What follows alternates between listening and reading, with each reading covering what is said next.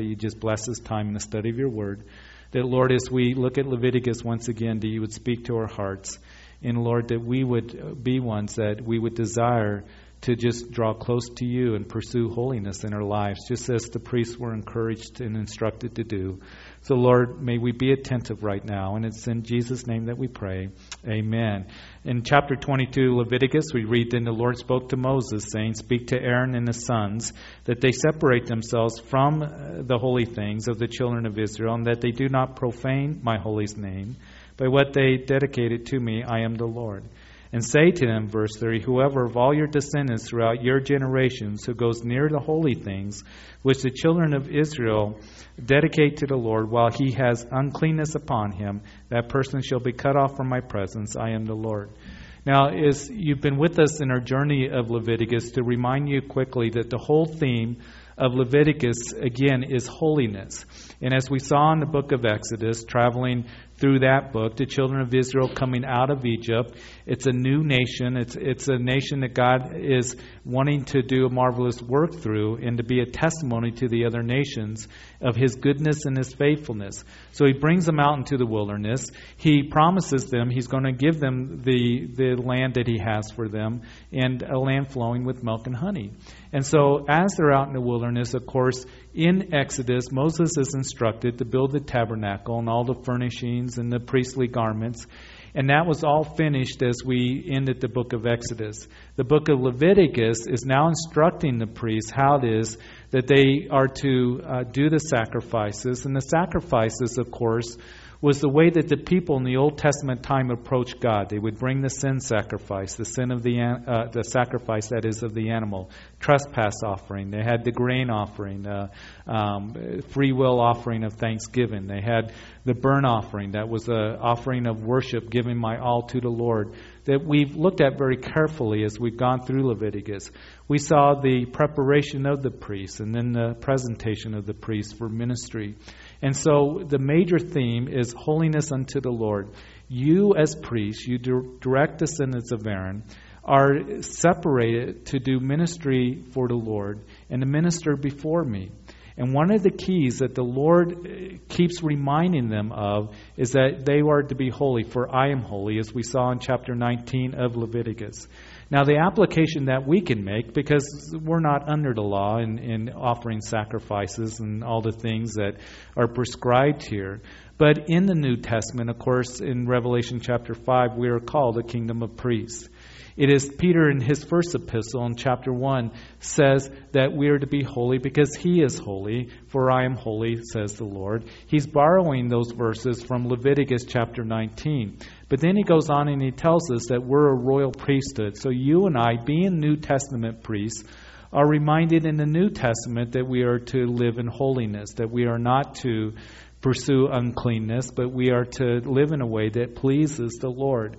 And so, further instruction here is given to the priests how they can be ceremonially pure, how they can be dedicated and separated unto Him to where they're not defiled. And so, uh, we as Christians, of course, the application that we make is that we want to draw close to God with a clean heart, don't we? And it's a real key for us if you desire to to serve the Lord, as you walk with the Lord. The key is your dedication and your closeness to the Lord. On Monday night, I had to go up and do a retreat up in Estes Park for the staff at Rocky Mountain Calvary. It's a large Calvary in Colorado Springs. They have several thousand members there at the church, and so I went up to address the staff and to teach them. Pastor Eric, the senior pastor, asked me to come up and do that. And there's about 40 people, and that's their their staff uh, that was up there on the retreat. He wanted to talk me to talk to them about ministry. And one of the things that I always seem to be drawn to as I pray about how it is that I should share with people or what it is that I should share with them about ministry and and um, and serving the Lord is I seem to always go back to Paul's letter to Timothy. His letters in First Timothy and Second Timothy, and of course the other pastoral epistle is Titus. And I love those letters because Paul is encouraging Timothy in his ministry and he has so many wonderful things to say that I think that are important for you and for me, again, as we desire to minister unto the Lord, as we desire to walk close with the Lord. And so, Paul, can you imagine being Timothy? I mean, Paul meets him on his second missionary journey. He sees Timothy's got some potential, and he says, Timothy, why don't you come join us? He has them circumcised, and then they end up going to Philippi, and then they go to Thessalonica, they go to Berea, they go to Athens. Paul did to Athens. And he left Timothy behind in Thessalonica where they were being persecuted, and then he went into Corinth. And of course, as Paul went into Corinth, as that would end the second missionary journey there in the book of Acts, we see that Paul says, When I came to you, I came in much weakness and fear and trembling. In other words, he was one tired and beat up missionary, still bearing the bruises and the cuts that he endured up in Philippi when he was beaten with rods and then thrown in prison. So Timothy, welcome to ministry as he walked with Paul and just seeing all the affliction and persecution. And Paul would write about that to Timothy. You know how I was persecuted and the afflictions that I've gone through. And then Paul would leave Timothy in, in Ephesus, the, the, the pastor of the church at Ephesus. And, and I've said this to you before the church at Ephesus kind of fascinates me because Paul, is in his third missionary journey, uh, when he went to the city of Ephesus, he was there for three years, according to Acts chapter 20. And there he gave them the whole counsel of God's word. The, the church exploded, turned the city upside down. But Paul, when he was addressing the Ephesian elders after he had left Ephesus and later on was on his way to Jerusalem, he stopped to address the Ephesian elders, and he would say to them that the time's going to come when savage wolves are going to be raised up, and they're going to try to uh, to draw away disciples after themselves. They're going to speak perverse things, and so Timothy would be left in Ephesus to deal with what Paul was talking about. And Timothy, I know you wanted to go with me in 1 Timothy chapter 1 to Macedonia, but I urge you to stay here in Ephesus to pastor the church. And so Timothy, he was one that Paul just continued to encourage, continued to encourage. That Timothy, that you take heed to yourself. In other words, you take care of yourself spiritually. And then you can minister to the flock that you continue in the Holy Scriptures to grow in the Scriptures that has made you wise for salvation. All these things that Paul instructs Timothy to do. But there's an overriding, you know, theme that Paul says in being a man of the Word of God, being a man that has a heart towards God. You being an example, Timothy, to the believers. And don't let anybody despise your youth. But you keep on, Timothy, and stay close to the Lord and take care of yourself spiritually. And the key for you and for me, if we want to really be successful in God's eyes and in God's economy, and according to His kingdom and His ways, in ministry and in serving the Lord, it all should flow out of your closeness to the Lord, shouldn't it? And if you want to stay committed to serving the Lord, it has to be because you're staying close to the Lord that you're taking care of yourself spiritually, that you're walking with the Lord closely, that you're not allowing uh, those things that will come into your heart and into your mind that will defile and pollute you. And so here we see that same principle being told to the priest here don't let anything come in that's going to defile you or pollute your mind, and you're to come to me with a clean heart. You're to be ceremonial clean. And you and I, we are to come to the Lord with a clean heart as we desire to serve Him and walk uh, in a way that is pleasing to Him. But verse 4 Whatever man of the descendants of Aaron who is a leper or has a discharge shall not eat the holy offerings until he is clean. And whoever touches anything made unclean by a corpse or a man who has had an emission of semen, or whoever touches any creepy thing by which he would be made unclean, or any person by whom he would become unclean, whatever his uncleanness may be. Verse 6 A person who has touched any such thing shall be unclean till evening. He shall not eat the holy offering until, less he washes his body with water. And when the sun goes down, he shall be clean, and afterward he may eat the holy offerings, because it is his food. And whatever dies naturally or is torn by beasts, he shall not eat, to defile himself with it. I am the Lord. And they shall therefore keep my ordinance, lest they bear sin for it and die thereby. If they profane it, I, the Lord, sanctify them. And so here he explains the Lord some of the things that might defile a priest. And a violation of these things would not keep them from being a priest, but it would prevent him from ministry until he could be ceremonially declared to be clean, and that would be at evening. Their day would start at evening, from evening to evening. That would be the Hebrew day or the Jewish day. And the thing is, is if I am taken in those things that cause my heart to be corrupt or defile my heart, then it's going to have an effect in the ministry that I have as I minister for the Lord, as I minister to others. You see, if you're taking in those things that, that cause carnality, taking in those things that, that cause you to, to walk in and look at sin or whatever it might be, you're not going to be able to minister to others. And so here he's saying that you know, you're still a priest. Uh, you're still uh, uh, a member of the priesthood, but the thing is, you're unclean until evening. The thing for you and for me is that none of us that are in this room were to the point where uh, we're sinless. We should, as we continue walking with the Lord, sin less, right? But we're not sinless. And His mercies are new every single day. And I know that in those times where we know that we're uh, got an attitude that's wrong, or we're taking in things that aren't right, or whatever it might be, that we can confess it and be washed by the blood of Jesus Christ once again. And His mercies are new, where He desires to use us and continue on and say, you know what, repent from that thing and move forward in, in pleasing me and staying close to me. And then you can be used effectively for the Lord.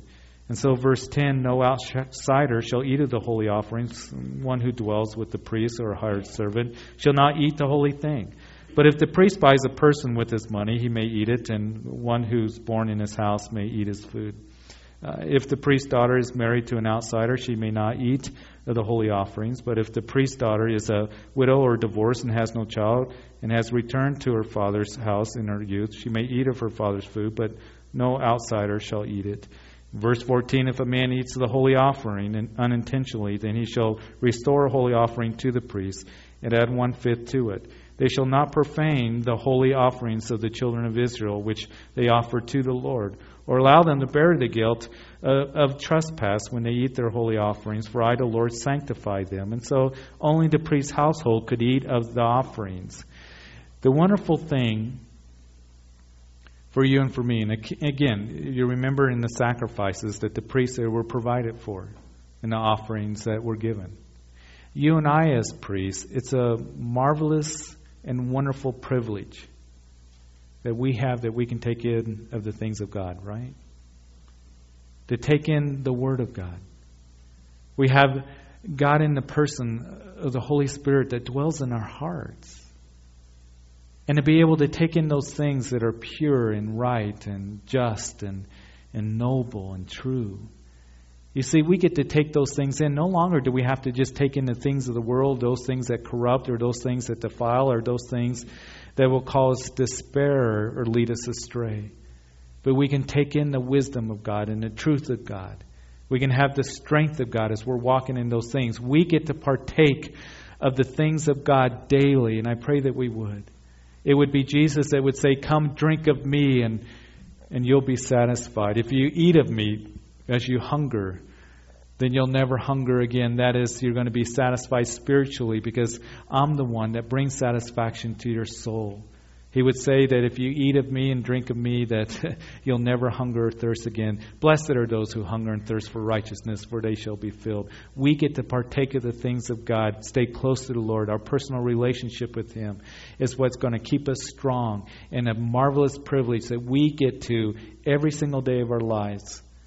It's just continuing that intimacy and closeness with the Lord and taking into the things of God. And so in chapter or verse 17 of chapter 22, as we continue on, we're going to see that he's going to talk about the offerings accepted and, and the offerings that were not accepted and pleasing to the Lord. In verse 17, and the Lord spoke to Moses, saying, Speak to Aaron and his sons, and to all the children of Israel, and say to them, Whatever man of the house of Israel or of the strangers in Israel who offers his sacrifice for any of his vows, or for any of his freewill offerings which they offer to the Lord as a burnt offering. You shall offer of your own free will a male without blemish from the cattle, from the sheep, or uh, from the goats. Whatever has a defect you shall not offer, for it shall not be acceptable on your behalf. Verse 21 And whoever offers a sacrifice as a peace offering to the Lord, to fulfill his vow, a free will offering from the cattle or the sheep, it must be per- perfect to, to be accepted. There shall be no defect in it. Those that are blind or broken or maimed, have an ulcer or uh, eczema or scabs, you shall not offer to the Lord, nor make an offering by fire of them on the altar to the Lord. Either a bull or a lamb Has any lamb too long or too short? Or you may offer a freewill offering, but for a vow it shall not be accepted. You shall not offer to the Lord what is bruised or crushed or torn or cut, nor shall you make any offering of them in your land. Nor from a foreigner's hand shall you offer any of these as the bread of your God, because their corruption is in them and their defects are in them. They shall not be accepted on your behalf. And the Lord spoke to Moses, saying, verse 27, When a bull or sheep or goat is born, it shall be seven days with its mother, and from the eighth day and thereafter it shall be accepted as an offering made by fire to the Lord. Whether it is a cow or ewe, do not kill both her and her young on the same day. And so we see here, um, again, if there's any defects in the animals that you're offering, in the sacrifices that you're giving unto the Lord, it is to be without blemish. It is to be perfect, to be acceptable before me. The Lord wanted them to give the very best of their animals. And if there's any defect of any sort, if there's a limb that's crushed or there's you know, scabs or whatever um, defect that it might be, it will not be acceptable to the Lord.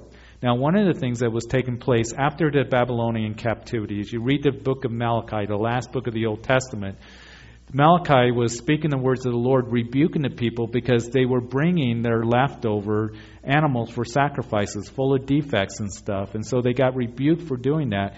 And, and Malachi was saying, It's not pleasing to the Lord. The Lord desires for you to bring the prescribed offering that has been given to you. And so Again, that offering, uh, that which an animal that is to be without spot or blemish.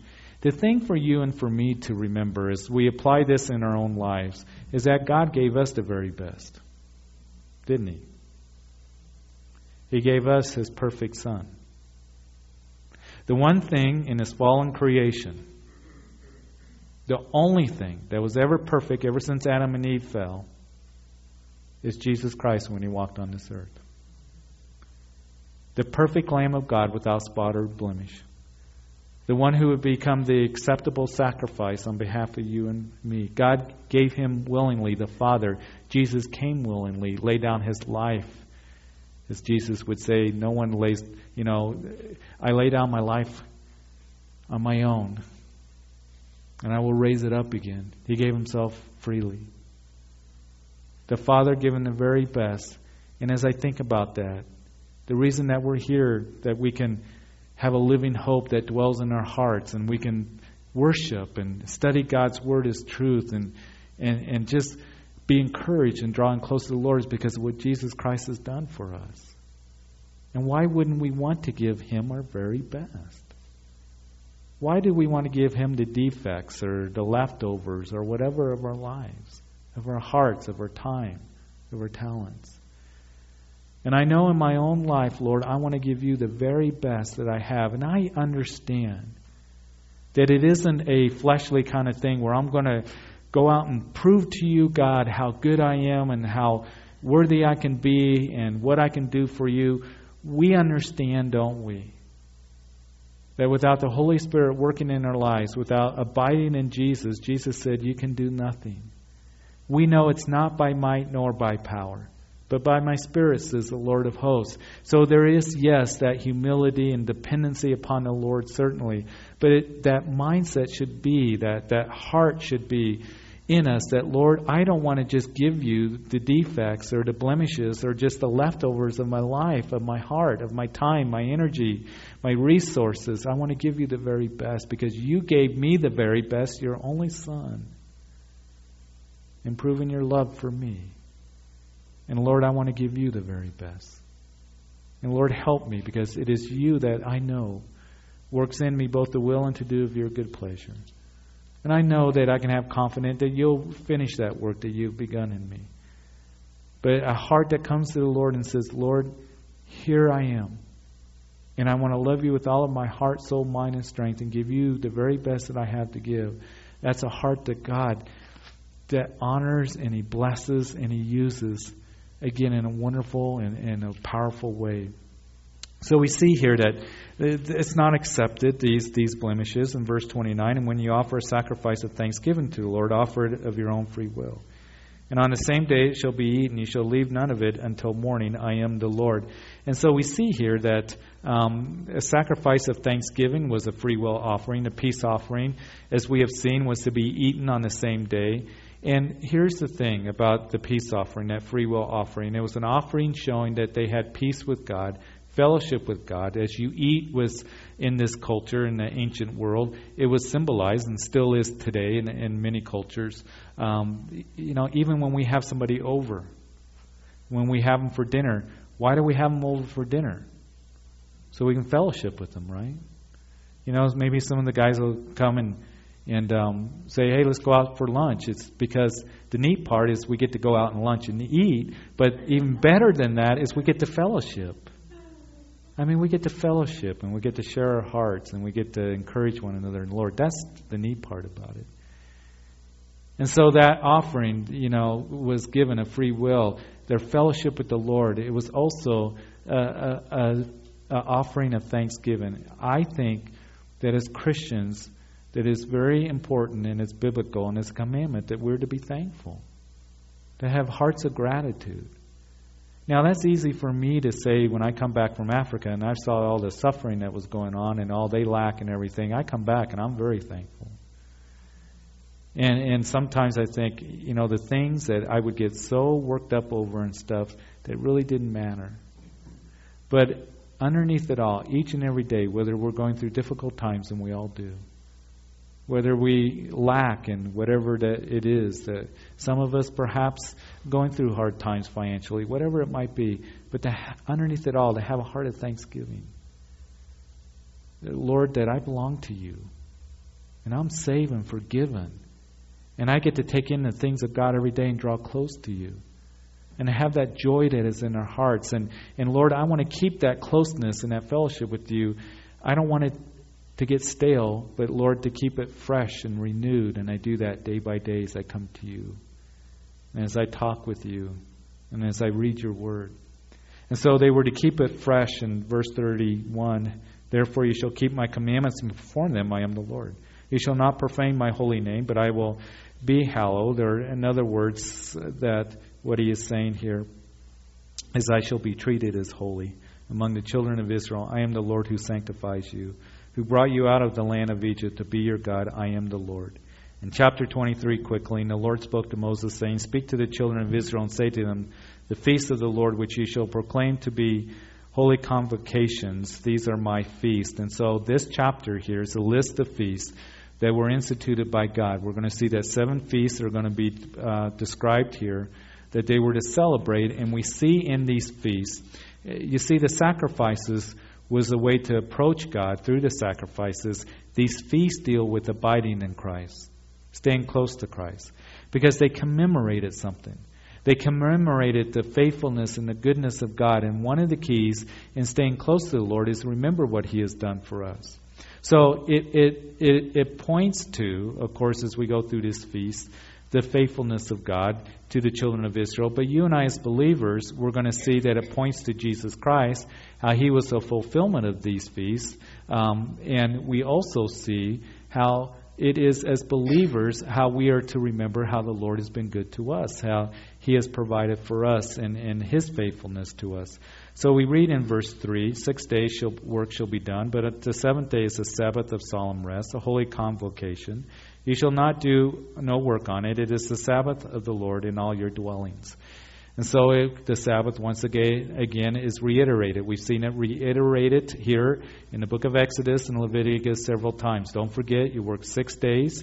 You priests, it's a lot of work. And, and, but um, to the children of Israel, they were to work six days. On the seventh day, they were to rest. Actually, the priests did do work on the Sabbath day. They actually did twice the sacrifices, as we have seen. But the children of Israel, this was a covenant between them and God. The Sabbath day was to be observed, and it was to be holy unto the Lord. Now, the Sabbath day was not a, a, feast day in itself, but it was like a feast day, that it was a day to be set apart unto the Lord. For you and for me, Jesus Christ is our rest. And it's Paul the Apostle, again, I want to remind you of this because there are those who will come along and, and they seem to come along more frequent than, than I would like. They say we have to observe the Sabbath. we as Christians, Paul the Apostle made it very clear that we are not to be, you know, judging others according to new moons, festivals, and also Sabbaths, which are just a, a substance of, of the reality that is Jesus Christ. The principle of the Sabbath is a good principle. For man, it is good for him to take that day of rest and reflect and be renewed in the Lord. But Paul would also say to the Roman believers that one man esteems one day above another, one man esteems every day like you be convinced in your own mind. And so we are not under the Sabbath law as believers, and we are ones, though, that the reality is Jesus Christ. He is our rest, isn't He? He is our rest. He's the reality of that. And so, Lord, I come to you. You are the fulfillment of that. And I rest in you in the finished work of the cross. And if you want to take the principle of the Sabbath and apply in your life, that's great. That's between you and the Lord. But is it good for us to just continue in that rest? You see, the Lord not only wants you to trust in Him, He wants you to rest in Him as you walk in life, as you serve Him. Trusting that the Lord is going to continue to bless and work and and continue to just mold you into the image of Himself through the Holy Spirit. And I love just resting in the Lord. Lord, I'm just going to rest in you right now. Lord, I just want to take this time out to just reflect upon you and be blessed by you as I look to you. And in verse 4, these are the feasts of the Lord, holy convocations, which you shall proclaim at their appointed times. On the 14th day of the first month at twilight is the Lord's Passover. So we've talked about the Passover, of course, and on the 14th day, then the, uh, as we saw in the book of Exodus, the Passover lamb was to be sacrificed. And there, as they were in Egypt, the blood was there spread on the doorposts and the lintels that made the form of a cross. And then, as the angel passed over in that last plague, the death of the firstborn, seeing the blood applied, then the death angel would pass over. And that's where it got the name Passover. And of course, Paul the Apostle to the Corinthian church says that Jesus is our Passover. He was the one, the perfect Lamb of God, that as we apply the blood in our lives, that is, as we come in faith and trust in Him, knowing that Jesus Christ died for me and I have forgiveness now, we go from death to life. We're spiritually born again. And so, Jesus being our Passover, and um, and and we are the one that um, that looks to Jesus, our Passover Lamb, for salvation, for forgiveness, and for life. It's interesting, real quickly, uh, as you look at the history of the Old Testament, there's no real record of them throughout their history of the Old Testament observing Passover until you get to Second Chronicles chapter 35, I believe. Josiah, the last king, the last of the good kings of Judah before they would go off into Babylonian captivity. I mean, that amazes me. Josiah you see, after Manasseh reigned, Manasseh and Judah there, he was a terrible king, reigned for 55 years.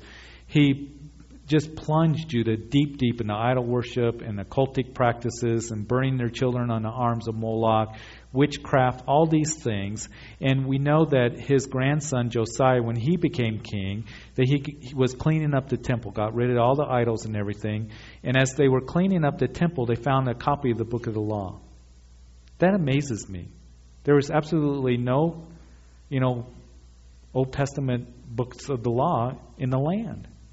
They, they, it was like they blew the dust off of it. What's this? The book of the law. And they came and they read it to Josiah, and as he heard those words being read, what we're reading here, you know, the books of the law, in learning about Passover, oh, he tore his clothes, and so he reinstituted Passover to be observed there in Judah. And it says there in Second Chronicles chapter 35 verse 18 that Passover had not been observed since the day of the judges. In the days of the judges, the last judge was Samuel the prophet. I mean, that amazes me. You mean Passover wasn't observed during the days of the kings? David? Solomon, who had the wisdom of God? You mean that Passover wasn't observed during the times in the good kings of Judah that came along, like Jehoshaphat or Asa or Uzziah or Hezekiah? None of those guys? One of the things that you see repeatedly by the prophets that came and gave warning to the house of Israel, and they were plunged into idol worship from day one, when Jeroboam became their first king. And as the prophets came on the scene and warned the house of Israel and the house of Judah, one of the things that was reminded of them is that the Lord has brought you out of Egypt and has given you this land. You see, Passover was to commemorate how the Lord had brought them out of Egypt and, and was to bring them into the promised land. But Passover, you brought us out of the world, Egypt. And they forgot how the Lord had given them the promised land. And it was something the Lord reminded them of over and over again. Don't you remember how I brought you out of Egypt? I've given you this land. But you see, they didn't celebrate Passover year after year after year after year after year. And I think they kind of forgot. We saw in Exodus that the Lord emphasized celebrate this so you can remember how I brought you out of Egypt. You see, you and I as believers, we come to the Lord's table, don't we? Remembering what Jesus Christ has done for us. Jesus said, Do this in remembrance of me, how his body was broken, his blood shed for the forgiveness of sin. That's why it's important for us to continually remember as we come to the communion table, which we'll do again the first of the month, as we will, you know, in our own lives, um, as we just reflect on what Jesus Christ has done. It's important for us to do that. We've been brought out of Egypt and into life. But they had forgotten. So we never want to forget what the Lord has done for you and for me. That'll keep us close to the Lord. And so in verse 6, and then on the 15th day of the same month is the feast of unleavened bread to the Lord. Seven days you must eat unleavened bread. On the first day you have a holy convocation. You shall do no customary work on it. But it shall offer as an offering made by fire to the Lord for seven days. The seventh day shall be a holy convocation. You shall do no customary work on it. And so the Feast of Unleavened Bread, of course, followed immediately after the Passover from the 15th to the 21st day of the month of Nisan. And we saw that in the book of Exodus as we saw that they were to not make bread with leaven. Leaven, of course, in the scriptures speaks of evil and corruption, it speaks of sin. They were to take it out of their homes. And we talked about in our own lives that we don't want to take in anything that is going to corrupt or defile or uh, evil or any of those things. We don't want those things in our homes, right? So the Feast of Unleavened Bread. And of course, um, Jesus was the one that was perfect without sin, any kind of corruption or any kind of evil that was in him. He was the perfect Lamb of God. He was uh, perfect in that he lived a perfect life without sin. And so, verse 9, the feast of first fruits. And the Lord spoke to Moses, saying, Speak to the children of Israel, and say to them, When you come into the land which I give you, and reap its harvest, then you shall bring a sheaf of the first fruits of the harvest to the priest. He shall wave the sheaf before the Lord to be accepted on your behalf on the day after the Sabbath, the priest shall wave it. And you shall offer on that day, when you wave the sheaf, a male lamb of the first year, without blemish, as a burnt offering to the Lord. Its grain offering shall be two tenths of an ephah of fine flour mixed with oil an offering made by fire to the Lord for a sweet aroma, and his drink offering shall be of wine one fourth of a hin. He shall eat neither bread nor parched grain nor fresh grain until the same day that you have brought an offering to your God. It shall be a statute forever throughout your generations in all your dwellings. So the feast of first fruits, the day following Passover Sabbath, was the time to give the first fruits of the harvest to God when they came into the land. And so there would be a part of the country where the early harvest of the barley would come in and they would give that to God. And it commemorated how He had provided and more harvest was to come. And again, the principle, as we've discussed, is that the Lord desires for us to give Him the first fruits of our lives. Now, Jesus fulfills this in 1 Corinthians chapter 15, verse 2. He's the first fruits of the dead. In other words, He's the first fruits of the resurrection, and because he resurrected from the grave, Paul writes that we have the hope of the resurrection as well. We're going to be resurrected. So we'll be following. More resurrection to come, more harvest to come. But Jesus is the first fruit. But in my life now, I want to give him the first fruits, as we've been discussing. And then the Feast of Weeks in verse 15, or the Feast of Pentecost, you shall count for yourselves from the day after the Sabbath. From the day that you brought the sheaf of the wave offering, seven Sabbaths shall be completed. Count fifty days to the day after the seventh Sabbath, and then you shall offer a new grain offering to the Lord. You shall bring from your dwellings two wave loaves of two tenths of an ephah, and shall be one of fine flour. They shall be baked with leaven. They are the first fruits of the Lord. And he shall offer with the bread seven lambs of the first year without blemish, one young bull and two rams, and they shall be as a burnt offering to the Lord, with their grain offering and their drink offerings, an offering made by fire for a sweet aroma to the Lord. Then he shall sacrifice one kid of the goats of a sin offering, and two male lambs of the first year as a sacrifice of a peace offering. And the priest shall wave them with the bread of the first fruits as a wave offering before the Lord. With the two lambs they shall be holy to the Lord for the priest. And ye shall proclaim on the same day that it's a holy convocation to you. Ye shall do no customary work on it. It shall be a statute forever in all your dwellings throughout your generations. So this feast here of weeks of Pentecost, 50 days after the feast of first fruits, the completion of the wheat harvest. And they were to bring a new grain offering to the Lord, and they would wave the two loaves of, of leavened bread unto the Lord. Now we know that in the book of Acts that the church was born what? On the day of Pentecost, wasn't it? And that's where that the church was born and the harvest continues to be brought in. And the harvest will continue to be brought in until the Lord comes back and establishes his kingdom. Jesus would pray, say, Pray for laborers for the harvest. For the harvest is plentiful, but the laborers are few. And I hope that we would be ones that, Lord, I want to be a laborer for you because the harvest is still going on. And the church has been born and it's been growing for 2,000 years. And Lord, I want to be used of you to bring people into the kingdom. You know what my prayer is? That the people that we know in our lives and work with in our neighborhoods and even this city, that we would make it very difficult for them to go to hell. In that, that we are telling them of the good news of the gospel, that we're praying for them, that they are seeing the reality and the love of Jesus Christ in us. They were constant reminders to them of the goodness and the faithfulness and the reality and the truthfulness and the salvation of the Lord.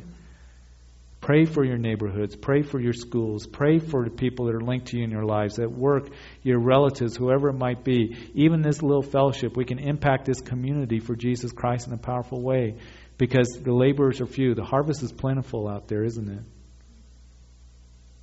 Say, Lord, I want to be used for the work of the kingdom and bringing people to the kingdom. And so we see here this, this feast of, of Pentecost in verse 22 When you reap the harvest of your land, you shall not wholly reap the corners of your field. When you reap, you shall, nor shall you gather any gleaning from your harvest. You shall leave them for the poor and for the stranger. I am the Lord your God. So again, this was a provision for the poor, as we saw there in Leviticus chapter 19. They could go in and glean the corners of the field. Feast of Trumpets, verse 23. The Lord spoke to Moses, saying, Speak to the children of Israel, saying, In the seventh month, on the first day of the month, you shall have a Sabbath rest, a memorial, a blowing of trumpets, a holy convocation. And you shall do no customary work on it. And you shall offer an offering made by fire to the Lord. Uh, the Feast of Trumpets, Rosh Hashanah, is what it's called. It's in the fall of the year, and it was to gather God's people for a holy convocation, for a Sabbath rest. And it's interesting that there are those who like to really get into the feast and look at the feast and study the feast.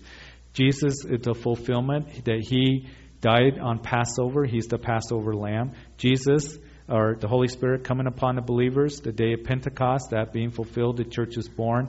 There are many believe that the rapture of the church is going to happen on the Feast of Trumpets or Rosh Hashanah, the gathering of, of God's people. Could be but it doesn't have to be. Okay? So, just kind of a little heads up. Because some people look at these feasts and say, it has to be on Rosh Hashanah, it has to be the Feast of Trumpets, and every fall comes Feast of Trumpet, and they're waiting, and it doesn't happen. Well, I guess I'll wait another year. No one knows the day or the hour. It could be, but it doesn't have to be. And that's what I want to remind you of. Because for my life, I want to look each and every day that, Lord, maybe you might come back today. I want to be looking to you because Jesus, as we're going to see, as we pick up Matthew chapter 24, is going to say that I'm going to come at a time where you least expect it. Usually, when somebody starts throwing out dates, I was listening and actually, I was actually talking to a pastor a while back that's really into to prophecy, and he was linking Daniel 5 with Joseph's story and Naaman 2015 and all this stuff, and just to me, none of it made sense, but anyway, it did to him. And um, and he comes up with dates, and and it does say it doesn't have to come, but we got to watch and all this. You know what? I come at a time when you least expect it. So usually, when somebody puts a date on something, well, you know what? when we're least expected. You keep watching because He can come at any time. So I think that a lot of this can be drawn out, and, and um, it could be on the Feast of, of Trumpets, Uh, but it could be today. Could be tomorrow. You keep looking for the Lord. The Day of Atonement, verse 26, as we finish quickly, the Lord spoke to Moses, saying, Also on the tenth day of the seventh month shall be the Day of Atonement. It shall be a holy convocation for you, and you shall afflict your souls, and offer an offering made by fire to the Lord. You shall do no work on the same day, for the day of atonement, to make atonement for you before the Lord your God. For any person who is not afflicted in soul on that same day shall be cut off from his people. And any person who does any work on that same day, that person I will destroy from among his people. You shall do no manner of work, it shall be a statute forever throughout your generations and all your dwellings. It shall be to you a Sabbath of solemn rest, and you shall afflict your souls on the ninth day of the month at evening. From evening to evening, you shall celebrate your Sabbath. The day of atonement, we talked about in Leviticus chapter 16. When it says you shall afflict your soul, it was a day of fasting, is what the rabbis and what the rabbinical teachers and others have, have uh, interpreted that to mean. So it's a day of fast, a calling of fast, a day of rest. The holiest day of the year is the priest would go into the Holy of Holy and make atonement for the sins of the nation. And then the last one as we finish up the Feast of Tabernacles. In verse 33, the Lord spoke to Moses, saying, Speak to the children of Israel, saying, The 15th day of this seventh month shall be a Feast of Tabernacles for seven days to the Lord, and on the first day there shall be a holy convocation. You shall do no customary work on it. For seven days shall offer an offering made by fire to the Lord. On the eighth day you shall have a holy convocation, and you shall offer an offering made by fire to the Lord. It is a sacred assembly. You shall do no customary work on it. These are the feasts of the Lord, which you shall proclaim to be holy convocations, to offer an offering made by fire to the Lord, a burnt offering and a grain offering, a sacrifice and drink offerings, everything on its day. Besides the Sabbaths of the Lord, besides your gifts, besides all your vows, and besides your, all your free will offerings, which you give to the Lord. In verse 39, also on the fifteenth day of the seventh month, when you have gathered the fruit of the land, you shall keep the feast of the Lord for seven days. On the first day there shall be a Sabbath rest, and on the eighth day a Sabbath rest. And you shall take for yourselves on the first day the fruit of beautiful trees, palm, branches of palm trees, the boughs of leafy trees, and willows of the brook, and you shall rejoice before the Lord your God for seven days. And it shall be as a feast to the Lord for seven days in the year. It shall be a statute forever in your generations. You shall celebrate it in the seventh month. In verse 42, you shall dwell in booths for seven days. This is also called the Feast of Booths. And all who are native Israelites shall dwell in booths, that your generations may know that I have made the children of Israel dwell in booths when I brought them out of the land of Egypt. I am the Lord your God. So Moses declared to the children of Israel the feast of the Lord. So the Feast of Tabernacles, very quickly, was the most festive of all the feasts. They celebrated for a week. It was like a week long camp out. That would be fun, wouldn't it? They would make these little booths out of the palm branches and boughs, and then they would sleep under there, under these booths. And, um, and they would commemorate how the Lord brought them out of the wilderness into the promised land, how the Lord provided manna from heaven, bread, how He provided water. And so the fathers would tell their children how they slept under the stars, how their forefathers slept under the stars in tents out in the wilderness for 40 years, but it was faithful to bring them into the promised land. He provided for them. And so the Feasts of Booths, we know that they celebrated Passover during Jesus' day. We know they celebrate the Feast of Tabernacles in Jesus' day as well, because in John chapter 7, on the last day of the Feast of Tabernacle, Jesus would stand up as they would have the ceremony of the priests. They would go down to the pool of Siloam. And they would fill up these pots and come back, and they would say these psalms, and they would pour out the pots on the pavement there, the temples, and all the people in their little booths and celebrating the Feast of, of Tabernacle. And then it would commemorate how God had provided water for them by the rock that Moses spoke to, and then Jesus stood up and he said, If any of you thirst, come to me and drink. It was a powerful picture. And out of your belly will flow torrents of living water. You see, the Lord desires for us to come to Him and be fulfilled. And maybe tonight, and we're going to just we're going to end tonight's service by just spending a little bit of time in prayer. Maybe tonight you come and you feel just dry. Maybe you feel parched. Maybe you feel hungrier or whatever it might be. The Lord's invitation is that you come to Him and be fulfilled and satisfied. That you get to take in, as we have talked about, the things of God. And you draw close to Him because He desires for that and abide in Him each and every day by just remembering His faithfulness and His goodness. How He's provided salvation, how we're going to have the hope of the resurrection, that one day we all are going to be gathered together. The harvest is going to be brought in and that we are a blessed people. But today, today for you who are feeling dry, Jesus' invitation is you come to me. Come to me and drink.